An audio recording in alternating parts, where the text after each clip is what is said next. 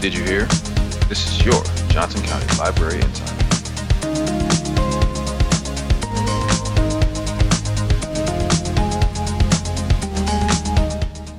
And now, our monthly must knows. Here's the episode's call number. 302.1 Parker The Art of Gathering How We Meet and Why It Matters by Priya Parker. We present your word of the month. Desideratum Something that is wanted or needed. A desideratum for event programming is great online, on demand availability. Here are numbers you should know. 2,794. In 2019, one of the last pre COVID era years, we had 2,794 in person programs and events reaching 91,822 patrons.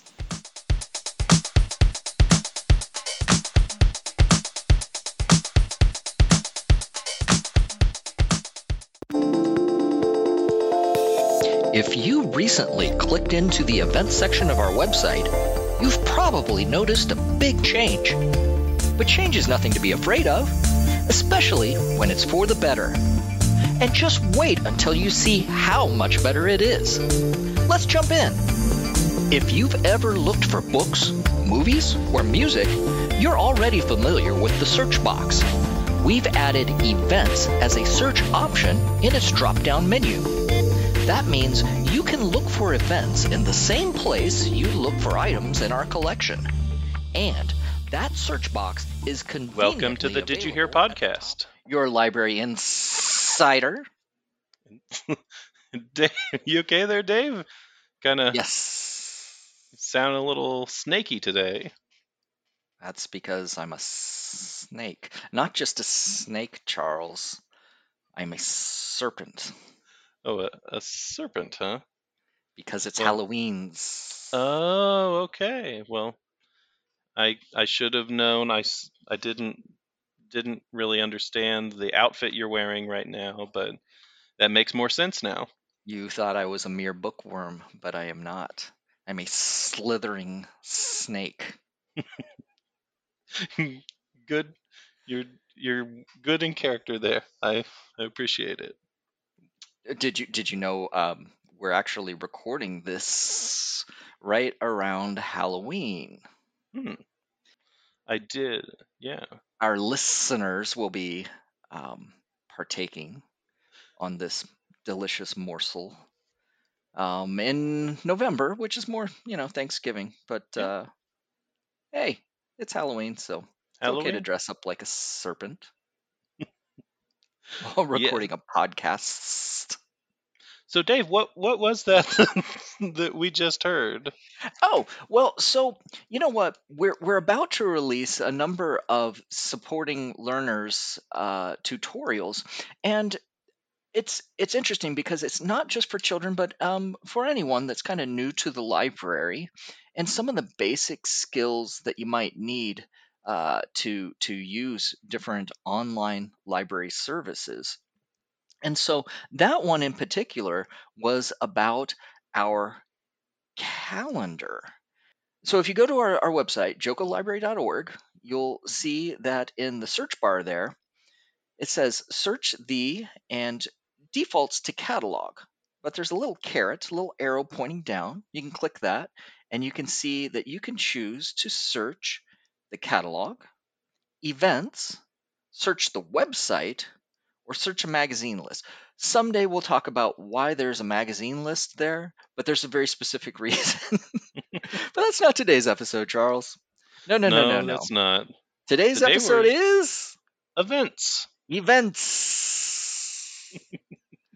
now, one could go to jocolibrary.org and they might see that top ribbon of navigation and they would see events on that. And if you click that, you'll see that you have an opportunity to see a list under events and activities, and you can sort by all events, online events, e learning, exhibitions, library on demand, contests, and then book clubs. So I'm just going to click all events. And so when you go into the calendar, you'll see that it has the look and the feel of our catalog. And so, uh, some of the things that you can do, like you would do in our catalog, is that on that left side, you've got a column of choices that you can make to narrow down your choices for your selections. So you can choose by date or location, um, you know, uh, what library, types of events, audiences, languages. And one of the really cool things I love about it is that if a, an event requires um, registration, Mhm. then you can do it right there. And they'll tell you if it's full or if it's a wait list. And the nice thing is, if you've already logged into the website, when you go to register, you don't have to re enter all your information. We just say, hey, you're registered, and we're going to send you an email confirming it. Nice. It is It's nice. very very convenient. It is, and um, you know, it's it's pretty cool too that uh, there each event has like a share button, so you can share that with your friends. Um, you can send a link. You can add it straight to your calendar. Um, Mhm.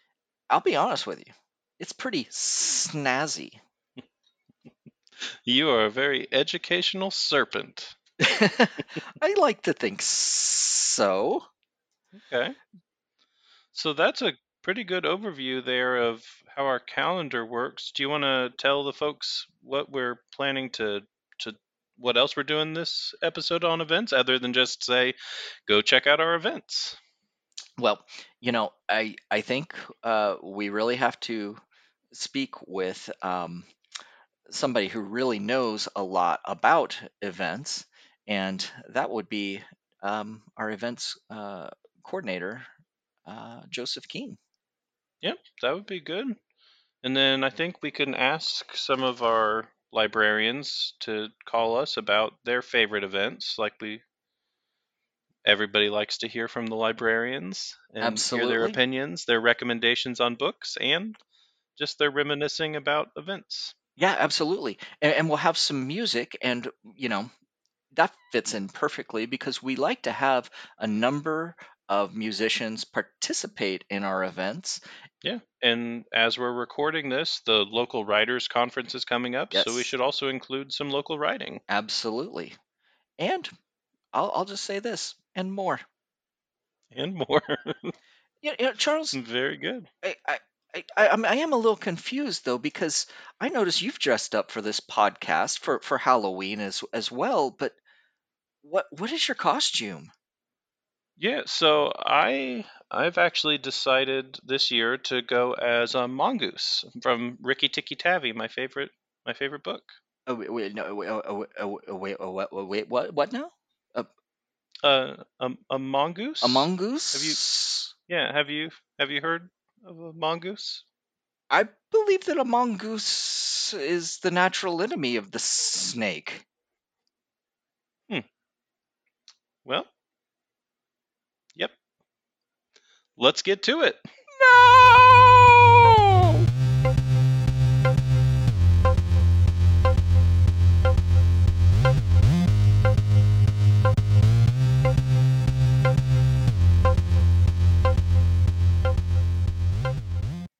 So I thought a good way to start out our discussion of events at Johnson County Library today would be just to share some numbers about one of the biggest changes that has happened to the way we do events here at the library. Um, and that is the transition to virtual programming. And in 2019, the library had 2,794 in person programs and events, and Wow. we reached 91,822 patrons, Oh which my. is it's a lot. But did you know, Dave, that in that first year, starting in summer of 2020, when we started offering virtual programming, that we had around 807 programs Oh approximately uh, that that have from that time in 2020 into 2021 and have already reached 64,681 patrons And I'd like to take this opportunity events. now to read through the list of all 800 plus programs. A, uh, starting with the A's. Uh, let me hold on here. Well, get the paper. Here's the long. I'm not gonna do that. You go ahead. No. Please no. I, yeah. uh, So we have so many events that we do for our public, and that transition, I think, should be a a core thing we talk about in this episode of the podcast. Absolutely. But more than the numbers, it's the people behind these events. There's so much planning and coordination. Um, and then when the uh, events are, are happening and just making sure that it's such a good experience. And one of those people that I think you have to begin with when you start to talk about events would be our Johnson County Library Program and Event Coordinator, Joseph King. Joseph is with us today. Hi, Joseph. How are you? I'm doing well. Thanks for having me, Dave and Charles. So, before we jump into the specifics about the events and the behind the scenes, what's the behind the scenes about Joseph Keehn? How did you come to this job? What's your career tra- trajectory? Oh, so um, I started in um, in the arts. Um, back in the day. Um, Yeah. so, um, so yeah, so I come from an arts background. Um, I originally was in museum work. Um, I worked at uh, the Brooklyn Museum, the New Museum, uh, the Japan Society, um, as well as uh, working at the Salina Arts Center, the Spencer Art Museum, the Mulvane Art Museum. Um, so, so those are more uh, regional or local ones that uh, people around Kansas City might know a little bit more Sure. about. Um, and then, so I worked in education departments and as a curator um, in Ah, those uh, in those areas, and I presented a lot of uh, public programs. Um, so while I I was at see. the So, so I'm starting to see kind of a transition into sort of that library world and the types of things that that we were offering. So, you saw the job advertised for JoCo Library and it seemed like a Yeah, good well, actually, actually, um, a former um, uh, librarian here, um, Stuart Hines, uh, used to work at Johnson County Library, and he Former teammate of mine. yes, a former teammate of yours, um, and he uh, saw a production that I was doing here in Kansas City um, back in 2012. Um, he saw the production that I was doing out on Troost, um, which was called um, um, An Otherwise Hopeless Evening, and he um, told me about this job. Um, and he's like, I think you'd be really good for uh, this organization um, and um, help um, them with their programming endeavors that they are starting to venture out into. They have a new county librarian at the time that's um, uh, uh, Mr. Sean Casserly, Yeah, so um, who's still with us today. right.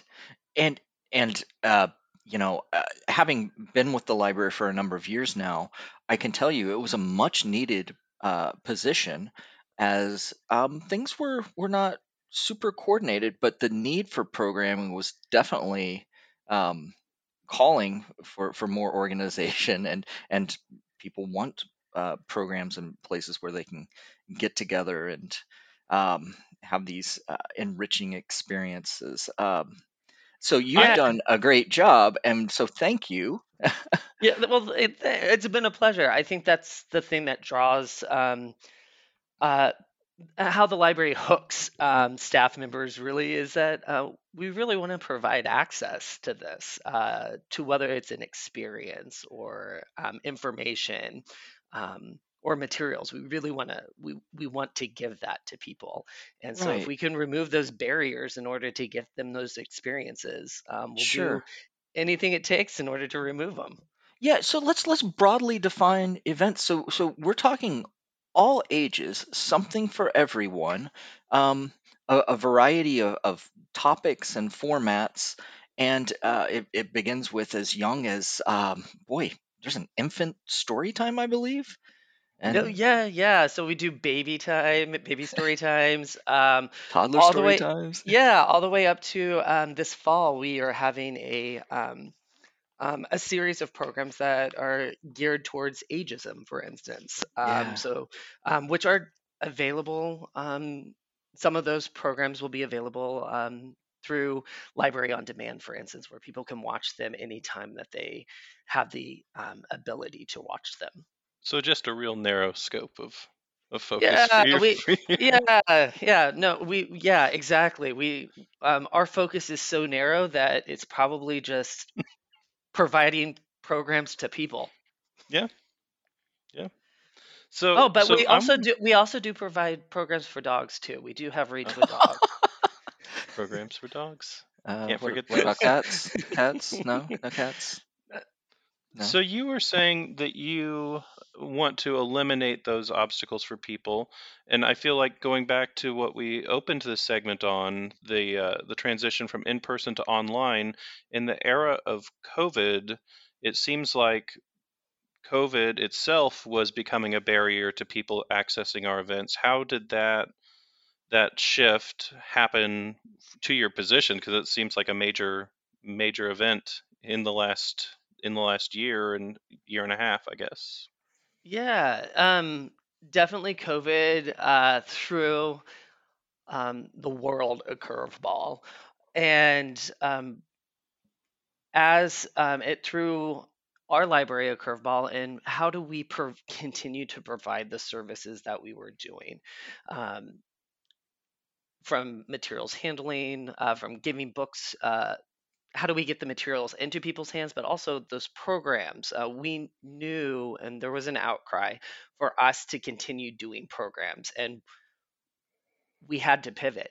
Um, um, covid forced us to acknowledge that there's a whole nother world out there on um, called the web um, for programming and so it really forced us to um, not only acknowledge that those audience bases exist there and that this is um, a tool that people have uh, that many people do have access to um, but it also provided us an opportunity to really look at what we were providing um, what are the essential things that we do need to be providing to people through our events and programs Yeah, isn't that interesting? You know, it, it seems like a lot of these tools were available, but a lot of people um, were kind of hesitant to latch on to it. And in a way, a lot of folks were kind of forced to try something new and get out of their comfort zone. And then they experienced it and they realized this is a pretty rich and wonderful experience too. And it's not as scary, uh, you know, as far as the technology as th- they might have thought. Yeah, technology can be really intimidating, and I think that's uh, where um, technology has this element of perfectionism to it that in person you feel like you can get, there's a little bit more grace given to each other i feel in hmm person that we weren't giving ourselves in the virtual um, i think that we're giving ourselves more of that grace in the virtual than we did before. Very good. before Yeah. Uh, That's that's well said, and I, I think it's really interesting when you start comparing the two because there's there's obviously a lot of benefits to being in person and and having that contact and that immediacy, but there's a lot of positives uh, for online platforms as well. Um, for instance, you can put a lot of information right at the fingertips of the person that's participating in an event and give them um, more immediate ways to interact with the program. Yeah, um, I think one of the one of the benefits of the online or the virtual platforms that we do utilize, um, that they are interconnected in a lot of ways. So um, someone c- could get as much or as little information as they want, um, where with an in-person program, uh, you're limited whatever is available in that space. Right. Um, where on a virtual program, if something comes to mind, like, oh, you need to, um, here are some resources uh, that relate to this particular story time, or Right. here are some Right. resources that relate to this author visit. Um, there's an immediacy there. And Right, uh, you know, uh, like in, in a live setting, you're like, oh, you know, we'll s- we'll send out the email later, or we'll give you a link to Mhm. this website, and then you forget. And but uh, in that live setting, you know, it can be a transfer of information just very quickly. Um, right, exactly. The other benefit I've really noticed for myself is that because of that on demand feature that online right, content unlocks, if you aren't available during a program, it might have previously been, oh, well, I missed that person that I wanted to go here. But now people can go to our on demand on our website and they can pull things up and they can see it whenever it's convenient to them. Yeah, and Yeah, Charles, I, I was just going to mention that it's like with with live programming, I think there was always that want and desire to to film the live program and then later put it on the web, but that takes time and energy and a lot of coordination and, and a lot of, you know, uh, a lot of times you just don't have the ability to do that. But this this online online platform is built for that, and now we do have that uh, wonderful, you know, on demand resource. Yeah, the infrastructure is now in place, um, or a, a major part of the infrastructure that we did not have before um, is available for more staff to utilize. Um, before it was it was really Dave, it's your like your area of expertise, and you're one person, uh, or myself, um, and I'm one person. And as uh, Charles mentioned before, we do almost 3,000 programs in person. Oh um, that's that's a lot of um, that's a lot of content that is given out to the public. Um, and uh, the support structure the support staff that's available to those um, covid's really shown us what support we are needing in order Yeah. to keep that as a system uh, to create the sustainability in programming that we would like to see in the future Yeah, yeah. And and you know, it's not just on uh 24 for our online presence. I I think that's a wonderful platform and it's yeah really we have diverse and got a lot of youtube resources. Yeah, yeah we've got YouTube. too Um, I was going to mention uh, Facebook. That that has always been an option to us, but I feel like librarians were kind of slow to gravitate to it, and then maybe it's that intimidation factor. Um, but I think COVID forced some hands, and then they realized, oh, this is not e- only easy, it's super fun, and I'm connecting with my audience in new and exciting ways. Well, and I think that COVID allowed us the time to see that too. Yeah. Um, because uh, prior to COVID, we were going from one thing to the next thing to the next thing to the next. Um, it was very much, um, we didn't have the space in order to really reflect on, um, we could reflect on maybe the larger programs, but on those kind of the day-to-day type of programming that we were doing we weren't able to because there was such a high demand there's a high demand for those um, in particular like story time there's there's a high demand for those. Um, so um, covid allowed us to s- sit with it.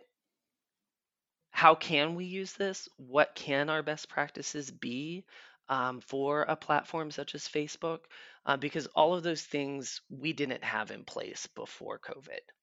How do you manage a chat? How do you um, how do you control the space that is so that is so flexible and um, malleable? How do you how do you how do you rein that in in order for um, a librarian or a staff member who is facilitating or giving content the agency to be able to say, hold on a second uh, to a patron, I will get to you, and here's that information. Um, so there, we didn't allow that space uh, that space to actually develop that. COVID allowed us to do that.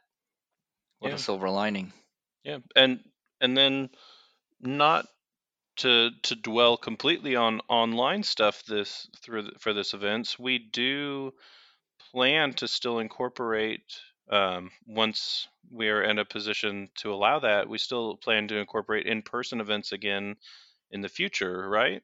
Oh, most most definitely. I think um, I, I this is what I do know. I do know that, and I don't know. I, I feel like that what I've learned so much in this job over the years, and that's one thing that I do love about the library. That is a learning organization. That your job is never completely stagnant. It you will always learn something from it, or you'll learn from other people within the organization. And one thing that I've learned is that I've learned more audiences that we can reach. Um, Ah, so there are many more audiences that we can reach, whether that's through virtual outreach, whether that's through uh, virtual programming um, or in person programming, in person outreach. There's a lot of opportunities for us. Um, so I don't foresee any of our offerings being limited now to a particular platform or a particular um, way of engaging it that we have a lot more tools at our fingertips. Um, now it's curating it um, down to the um, what is the best method for delivery. That is fascinating. You know, uh, considering some of the work we're, we're doing in the promotion world and marketing world and uh, web world, um, we we were really looking at ways that we could connect to what we call occasionals, and those are folks that just occasionally step foot in the library, but honestly, they would prefer to have an online experience over going to the physical library. And boy, uh, stepping up our game with um, you know uh, our online events that that has definitely given them that option Yeah, and one thing that I have seen since offering programs online where they are recorded and they are available to watch later on, um, our patron base are expecting that now. So they might register for a program and might not attend the actual live version of that program, but they are coming back to watch it. So, which has allowed us to pivot some of our programs into being recorded programs prior to it so that the quality can be the, the quality can be enhanced um, by practicing more um, just kind of like how like podcasts for instance that um, you have an editing level that you can possibly do within the podcast um, or wait does wait that wait Ed, What? charles? Editing? This is new to me. Gonna we can edit this? Maybe not this podcast. Had i known. Maybe. Um, but the, but that that um, that layer of quality control sure. can be enhanced more um, which yeah. is uh, something that you don't get in a live program that a live uh-huh. program you get all those weird pauses or awkward silences sometimes um, that you you don't necessarily know how to fill but if you are recording the program in advance such as some of our makerspace programs and our artist insight programs um, those programs are recorded in advance um, which allows um, some rehearsal time ah i see Yeah. So then, so then, Joseph, you, um, your role, I know from the events that I have helped out with here at the library in my position as an information specialist, um, you're in all of those planning meetings, in all of those prep meetings. Do you find now any any difference in like, okay, people are starting to to understand more of how how we do these things, or is it still a lot of hands-on guidance from you? Well, I th- well for me, I think I don't do a lot of the planning um, of a lot of the programs. I think that um, there are so many. We have seventy, what is it, seventy-eight staff members that are hmm involved in programming at some level. Um, there is no way that um, I would be able to attend all the planning sessions or anything like that. What I feel my role is here at the library is um, really to make sure that I am um, providing the resources and the um, and the the skills necessary for those programs to occur or to remove barriers that staff might have um, in order to pull off the event that they or the the program that they're really um, that they're trying to do or facilitate or moderate. Um, so I feel like that's my role. So I don't. I like to give. I, I like to kind of stand back a little bit away from the um, the planning aspect of it, unless the staff needs me there.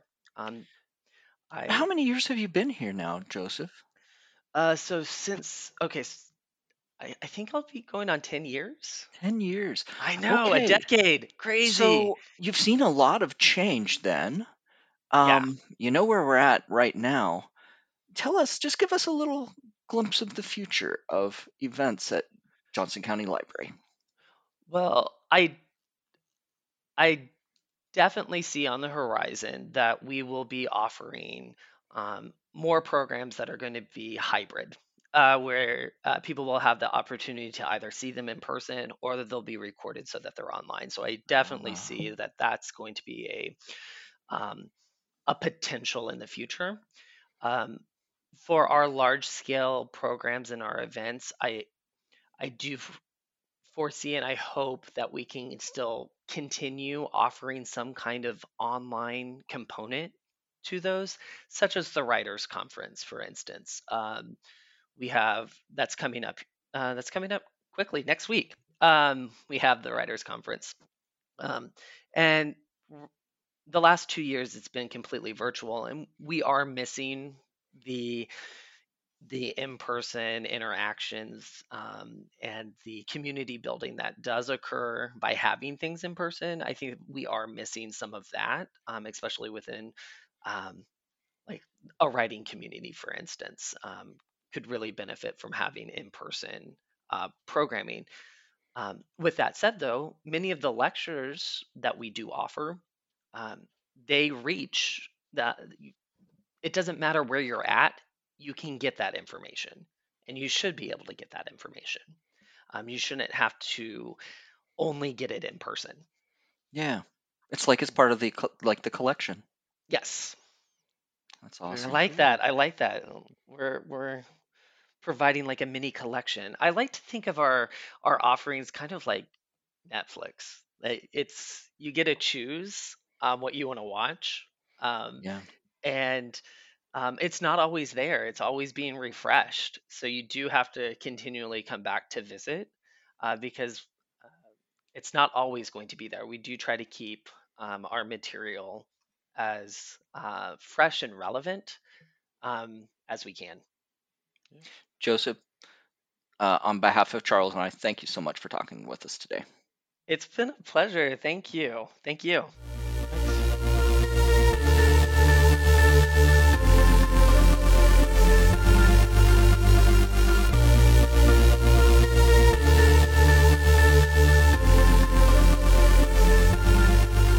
Good morning. My name is Christopher Leach. I'm the Community Relations Coordinator for Johnson County Library. My favorite memory from a JCL event is from the Big Fall Kids Book Sale in 2019, which was held at Central Library and sponsored and presented by the Friends of Johnson County Library. I remember distinctly a little girl with a new book, and she was so excited. Uh, she got to hold it uh, because it was her own personal book, and she sat down immediately and started leafing through the pages and looking at the pictures. I'm not sure she could read yet or not, but she was engaging with the book in a way that just sparks joy in the heart of anybody who works in the library because her world was complete in that moment. Uh, she was absorbed and engaged and content, and uh, you can't ask anything more uh, for a child to be, especially with a book in hand. Um, I hope we have many more such memories created uh, in our library uh, through the years, and I hope you all find this memory as special as I do. Bye. Hi, my name is Heather, and I am an adult information specialist at the Oak Park Library. And one of my favorite memories from a JCL event happened when I was a patron before becoming an employee with JCL. I attended the Money Monday sessions. They're called Money Mondays now, and I think they were called that back then in the early 2010s. They were held at Central Resource Library. And I went each week and they talked about different money topics. But my favorite part was one of the last weeks they were doing raffle prizes. And there was a really beautiful briefcase portfolio. It, it consisted of a three ring binder, and there were folders in there, and it had a little calculator inside and I really, the minute I saw it, I just thought, wow, it would be great if I won that. Well, we all wound up putting our names in a little basket for the prize at the end, and I did win, which was just such a highlight of the event. I still have it with me at home. It's just very much stuck with me. It's a really memorable event, very happy, and that's probably one of my favorite memories from a JCL event.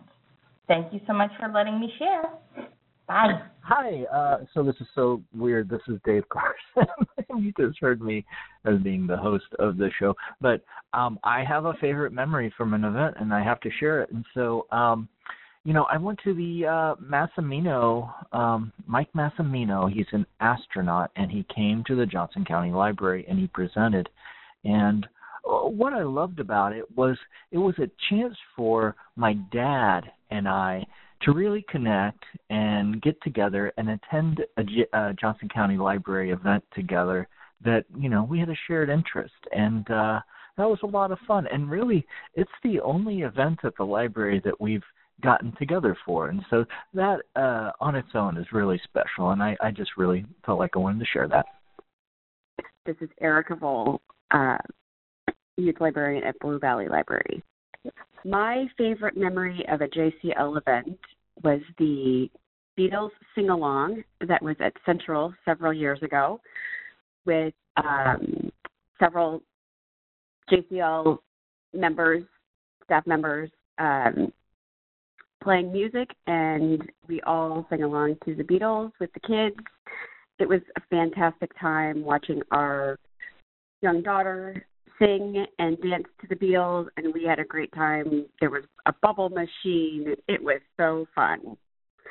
Hi, this is Kate McNair. I'm the Teen Services Coordinator, and my favorite memory from a JCL event is probably from one of our Elementia receptions. I have a lot of favorite memories from those receptions where we release a new issue of our teen literary magazine. Um, but one that I remember most recently was um, for issue 17 um, we had this amazing poem called Spaghetti Boyfriend submitted by uh, Emma Anderson. And it was this great poem and this photo that went with it, and our editors really loved it. And then um, at the reception, when they got to meet Emma um, for the first time, there was just this really great like this outpouring of love for the poem that she had and that was published in a magazine and people were just so obsessed. And um it was really cool to see someone like come to this event for the first time and they already have a fan base and our editors are already like all over them and super excited to meet them. And then of course Emma had to become an editor for the next issue which I think is just um a really beautiful kind of circle that um, Elementia creates and we have so many experiences like that. I remember being at our central resource library, um, and there was a, a piece of art uh, from a previous issue that our editors really loved, and the artist showed up, and they were all freaking out about it.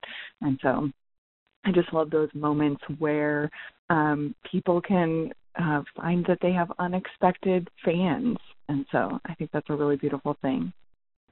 A couple years ago, Monticello Library partnered with a rescue group, Positive Tales, and we did an adoption event at the library.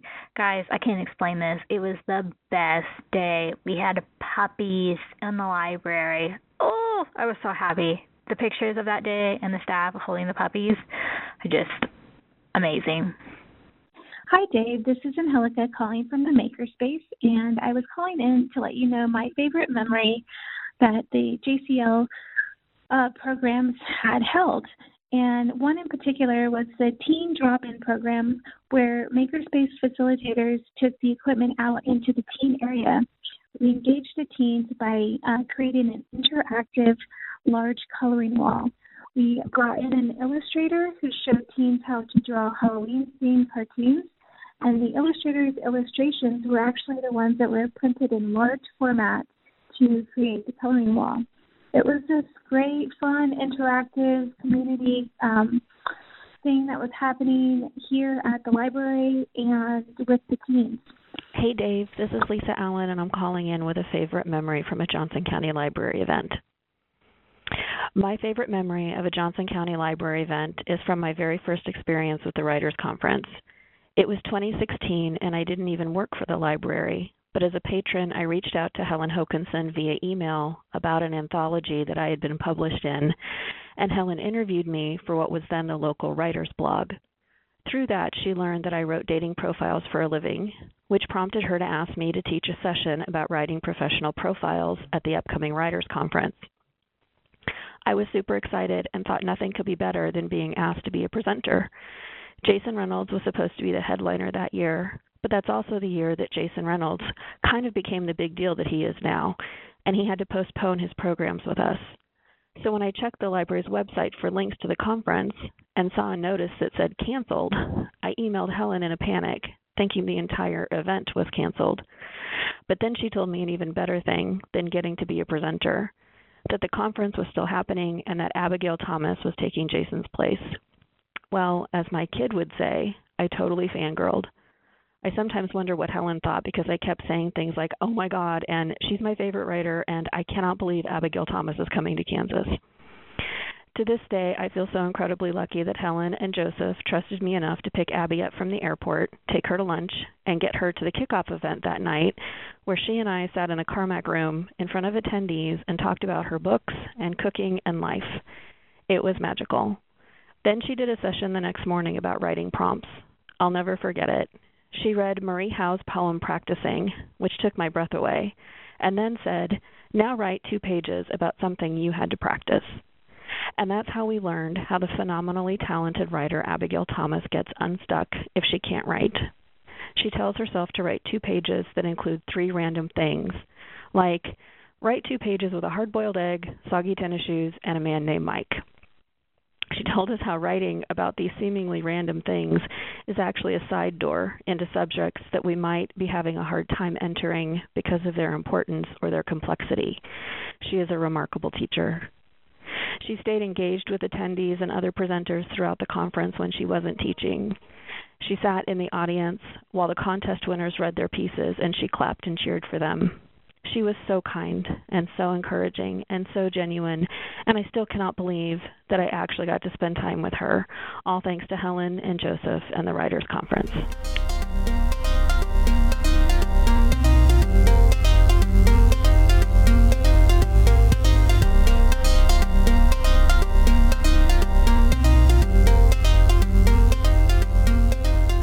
Hey, it's Dave again, and as you very well know, this episode we're talking about events, and one of the biggest events at the Johnson County Library is our annual Writers Conference. We are thrilled and privileged to have one of the presenters from the Writers Conference, who also was your Imagine Your Story Writing Contest winner for 2020, Nick Lopez.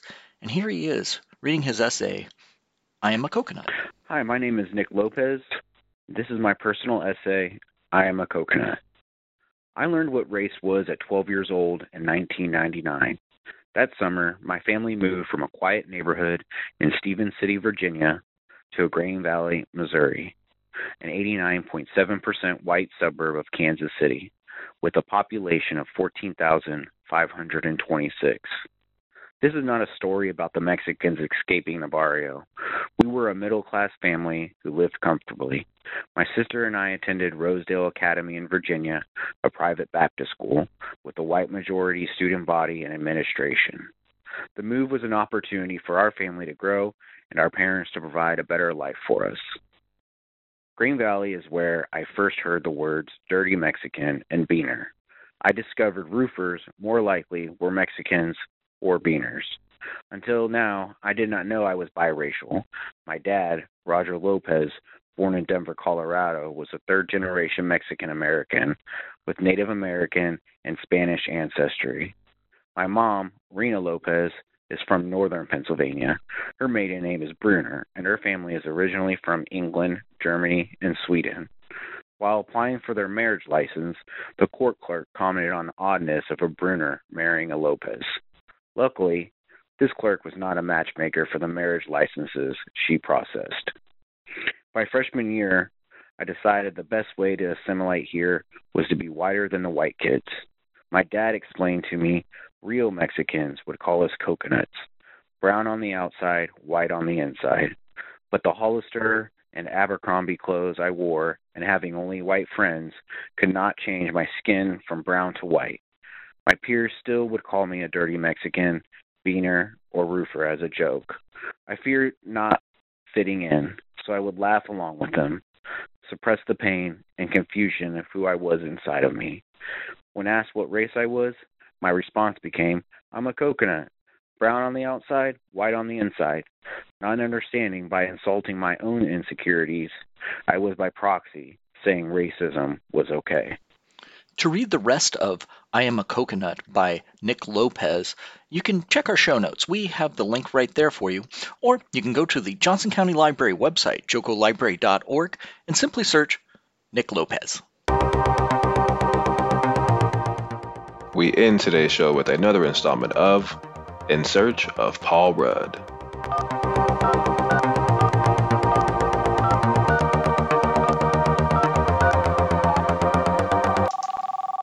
Well, friends, the search goes on. Paul Rudd may be elusive, but you know what? I have stick to itiveness.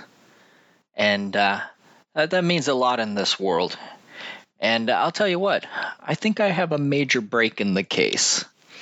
So a little bird told me that uh, Mr. Paul Rudd is starring in a movie that is coming out very soon called Ghostbusters Afterlife.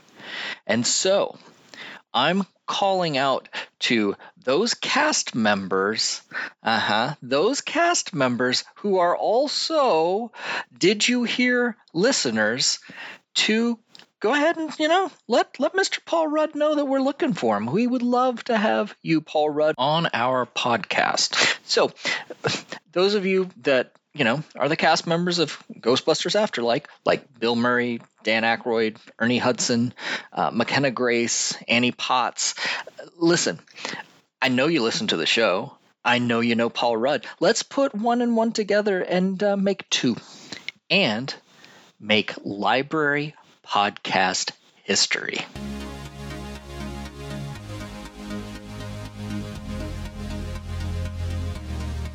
Did You Hear is a production of Johnson County Library in Johnson County, Kansas, USA. Find new episodes each month on our website, jocolibrary.org, and older episodes at jocolibrary.org slash did you hear. You can subscribe to the Did You Hear podcast from our streaming home, jocolibrary.podbean.com, or search for Joco Library or Did You Hear at your favorite podcast streaming service. Also, find us on Facebook at facebook.com slash Joco Library, on Twitter at Joco Library, on Instagram, instagram.com slash Joco Library, and check out our YouTube channel, youtube.com slash Joco Library. We'd love to hear from you via email. Write to us at didyouhear at jocolibrary.org. Hear a brand new episode on the first of next month. Thanks for listening.